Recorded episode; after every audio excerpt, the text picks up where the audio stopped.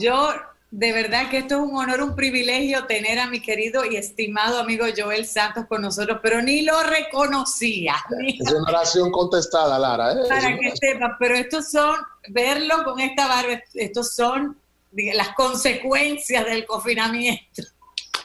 Un hombre que siempre estaba, pero la barba te, te, queda bien, Joel, te, te da...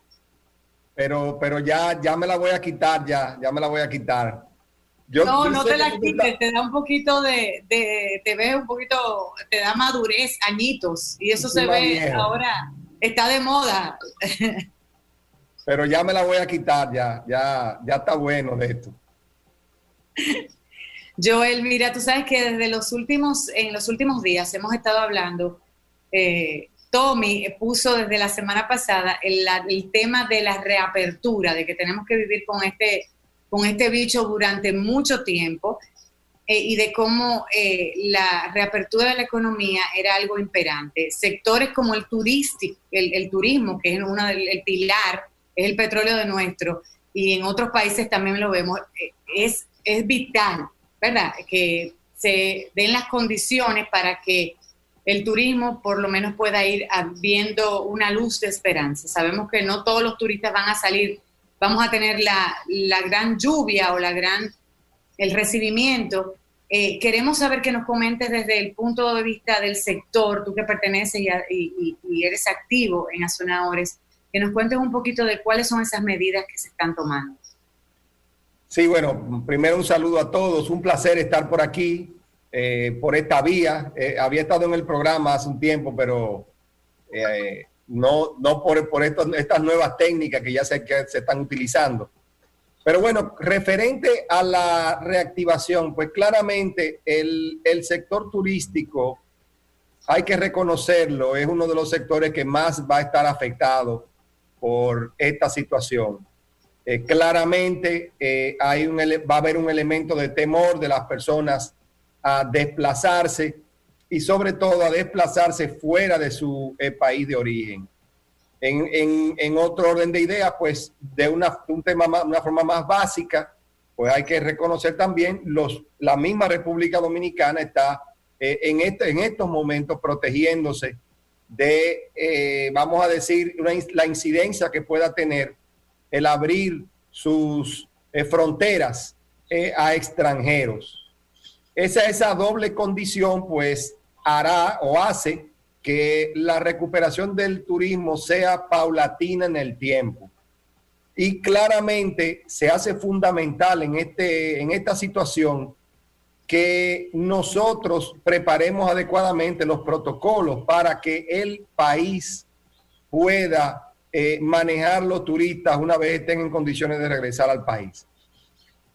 Ya se están trabajando en los protocolos, ya se ha avanzado bastante y sí quiero mencionar el hecho de que desde el punto de vista de manejo de crisis y de esta situación, el sector turístico tiene bastante experiencia y bastante resiliencia.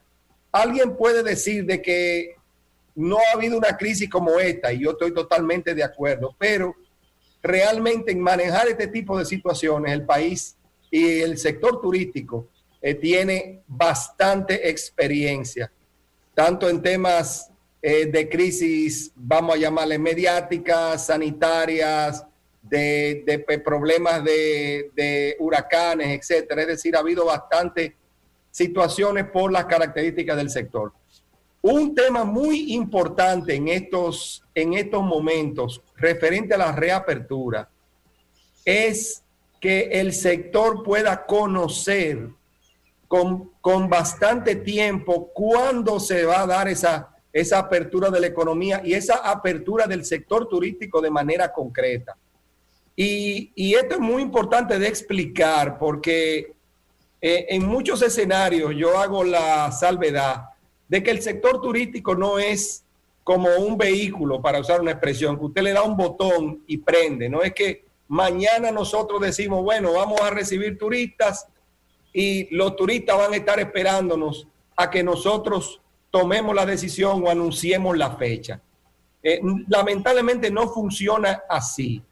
Las, la, la, necesidad de saber con antelación una fecha de apertura, independientemente de la que sea, aunque por supuesto nosotros preferimos que sea más antes que después. Pero la, el conocer la fecha es importante porque hay que hacer preparativos con todos los llamados stakeholders del negocio, es decir, los socios estratégicos que el país tiene.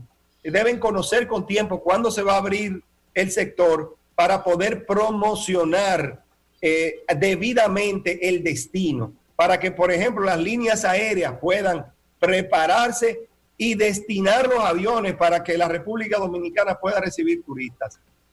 Siempre hago también la salvedad de que, y, uso, y uso el béisbol como, como comparativo, de que República Dominicana está en las grandes ligas del turismo.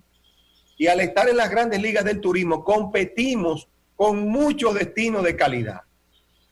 Y esos destinos obviamente están haciendo su tarea en ese aspecto y anunciando cuándo van a abrir. ¿Para Para tratar de atraer a esos socios estratégicos a que, a que, a que como tienen limitaciones, obviamente todo el mundo está claro de que no va a haber una disponibilidad regular o normal de turistas. Por lo tanto, los socios estratégicos van a dedicar sus recursos hacia los destinos que, se, que tengan una certeza de cuándo van a abrir sus puertas, porque las inversiones tienen que ser lo más certeras posible dentro de la realidad. Entonces, al final, cuando nosotros hayamos anunciado o vengamos a anunciar nuestra fecha de apertura, si lo hacemos muy tarde, pues básicamente vamos a llegar tarde a la fiesta, para usar una expresión. Entonces, tenemos que cuidarnos de esa situación y por eso es la insistencia de los principales actores del sector de que se conozca con antelación cuándo la República Dominicana va a poder abrir sus puertas a, los turistas que están deseosos de venir eh, al país. El segundo tema, ya lo mencioné, eh, son los protocolos que se están avanzando y como ya mencioné, el sector turístico tiene bastante experiencia en esta materia mencionaste el tema de protocolos y me imagino que bajo este contexto el protocolo será incluyendo muchas otras áreas que anteriormente no se consideraban. La pregunta que te hago es, ¿por casualidad sabes si se está hablando, si existe, si habrá un protocolo internacional o una certificación COVID-free para los hoteles, restaurantes que de alguna manera puedan garantizar a los clientes, a los asistentes, a los turistas, sí, puedes visitar nuestras instalaciones que nosotros estamos COVID free. ¿Se está trabajando en eso? Y añado a lo que dice Tommy, vimos, eh, conocemos de que Costa Rica ya está trabajando con Inteco, que es el centro de, normativa de Centroamérica, una, un sello así para, para, para, digamos que, clasificar a las instalaciones hoteleras COVID-free eh, eh, location. Sí, eh, no hay duda de que está en el mejor interés de la República Dominicana buscar esa certificación internacional. Y yo voy, muy, yo voy más lejos. Esa certificación, como el país lo ha sabido hacer ante otras situaciones en el pasado, otros temas que nos, han, que nos han afectado a través de los años, lo ideal para, y estoy seguro de que así se va a hacer, es que el sector lo haga de la mano de entidades que estén avaladas por los llamados socios estratégicos del sector, es decir, los tour operadores, agencias de viaje, que puedan tener fe y, y confianza en que esas empresas eventualmente podrán auditar los procesos de los sector, del sector turístico. Y quiero también hacer un paréntesis aquí.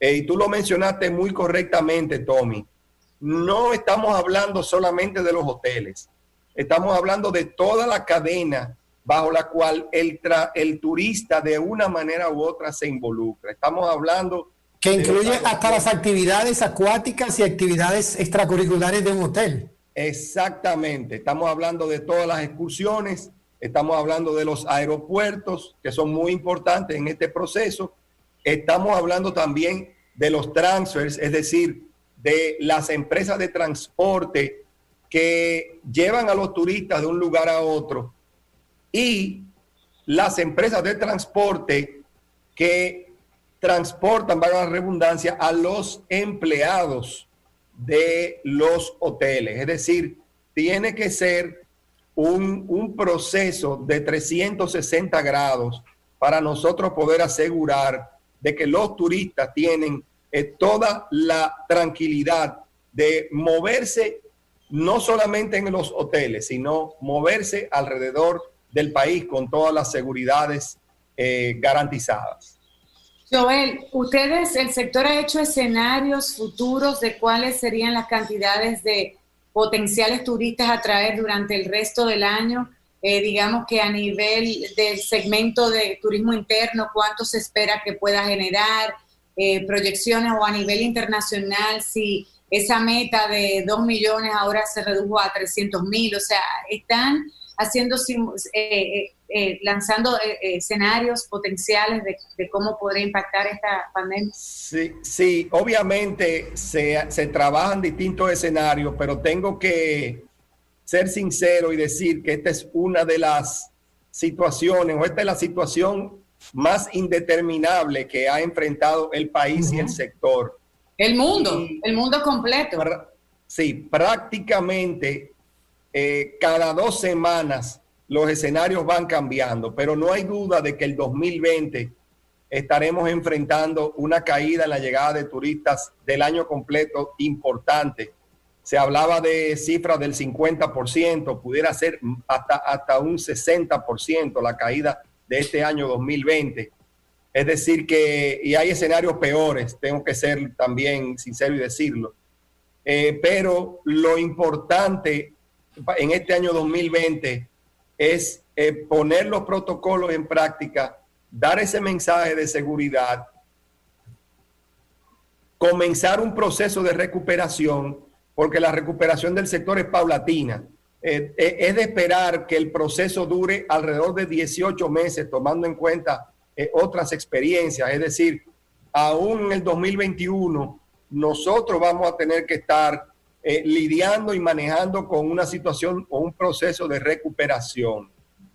no quisiéramos decir que es inmediato, no es el caso, pero el país y el sector han sabido manejar estas situaciones y estoy muy confiado en que una vez más eh, lo, podremos, lo podremos hacer.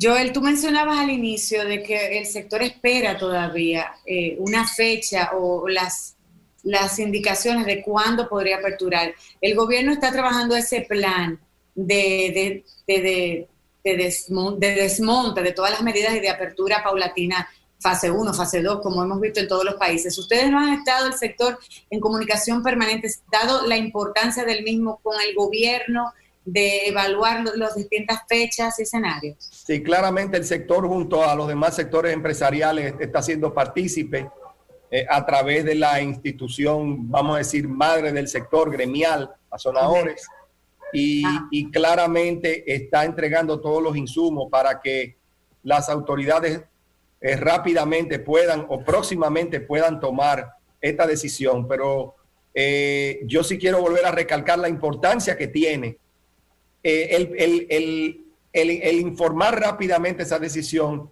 y que no es como sucede con otros sectores internos, de que mañana, y, y, obviamente todos los sectores son importantes para el país, yo no quiero denostar a nadie, pero mañana abren las tiendas y pues las tiendas mañana los clientes van a ir a las tiendas. Eh, eso, eso es así. El, con el sector turístico no sucede de esa manera. El, hecho de que tú digas que, que, sales que estás en el juego no quiere decir que te van a poner a jugar. Tienes que avisar con suficiente tiempo, tienes que competir por un puesto y entonces eh, volverte a ganar la posición que tenías eh, en el momento que esta, esta situación, pues lamentablemente, eh, pues, pues no, no, comenzó a afectar. Esa es la realidad. tenemos que ser proactivos, tenemos que... Tú, me, tú, me, mencionabas algo importante, importante, perdóname, Tommy. Tú mencionabas ahorita algo del el mercado local, que esa, esa pregunta se me, se me escapó. El mercado local tiene dos importancias en este proceso. Uno es el más obvio y es el hecho de que eh, los turistas, de que, de que, queremos que los turistas, pues a falta de turistas internacionales, pues vengan eh, y, comiencen a reactivar el sector. Pero hay un segundo elemento que es fundamental y tiene que ver con la, con la promoción del destino. La forma de, de promocionar los destinos está cambiando con todo el marketing digital disponible y todas las redes disponibles para, para mostrar el país. ¿Quién es mejor que promocionar el país directamente que los propios dominicanos? Los propios dominicanos a través de las redes, luego de visitar no solo los hoteles, estamos hablando aquí, sino de visitar todos los atractivos del país, pueden claramente hacer, una, hacer, un, hacer visitas promocionar en las redes sus visitas, decir lo bien que la están pasando, decir todos los atractivos que tiene, que tiene ese punto turístico que ellos están conociendo y mostrar de que es seguro transitar en la República Dominicana en estas circunstancias. Esa es la gran utilidad que yo le veo, que los, los mismos dominicanos podemos hacer o poner un granito de arena en promocionar nuestros principales destinos turísticos hacia el exterior. El extranjero así podrá ver y decir, bueno, los dominicanos que son los que saben, que son los que conocen, están disfrutando de su país. Pues yo también entonces quiero eh, disfrutar de esto que el dominicano eh, está de una manera muy natural promocionar. Tenemos decenas de preguntas que quisiéramos hacerte, Joel, pero lamentablemente se nos acabó el tiempo de contraportada el día de hoy. El, tema me encanta, el tema me apasiona como buen turista local, internacional que soy. Eh, ojalá podamos, pues, si podamos eh, tener alguna retroalimentación del proceso a, medida que vayas teniendo noticias sobre cosas que puedan afectar el turismo con contraportada. Te agradecemos tu participación y, gracias por, por, esas informaciones. Bueno, gracias. Y, cuando vaya a los lugares, ponlo en las redes. Ponlo en las redes. Siempre lo hago, siempre lo hago. Contraportada Radio.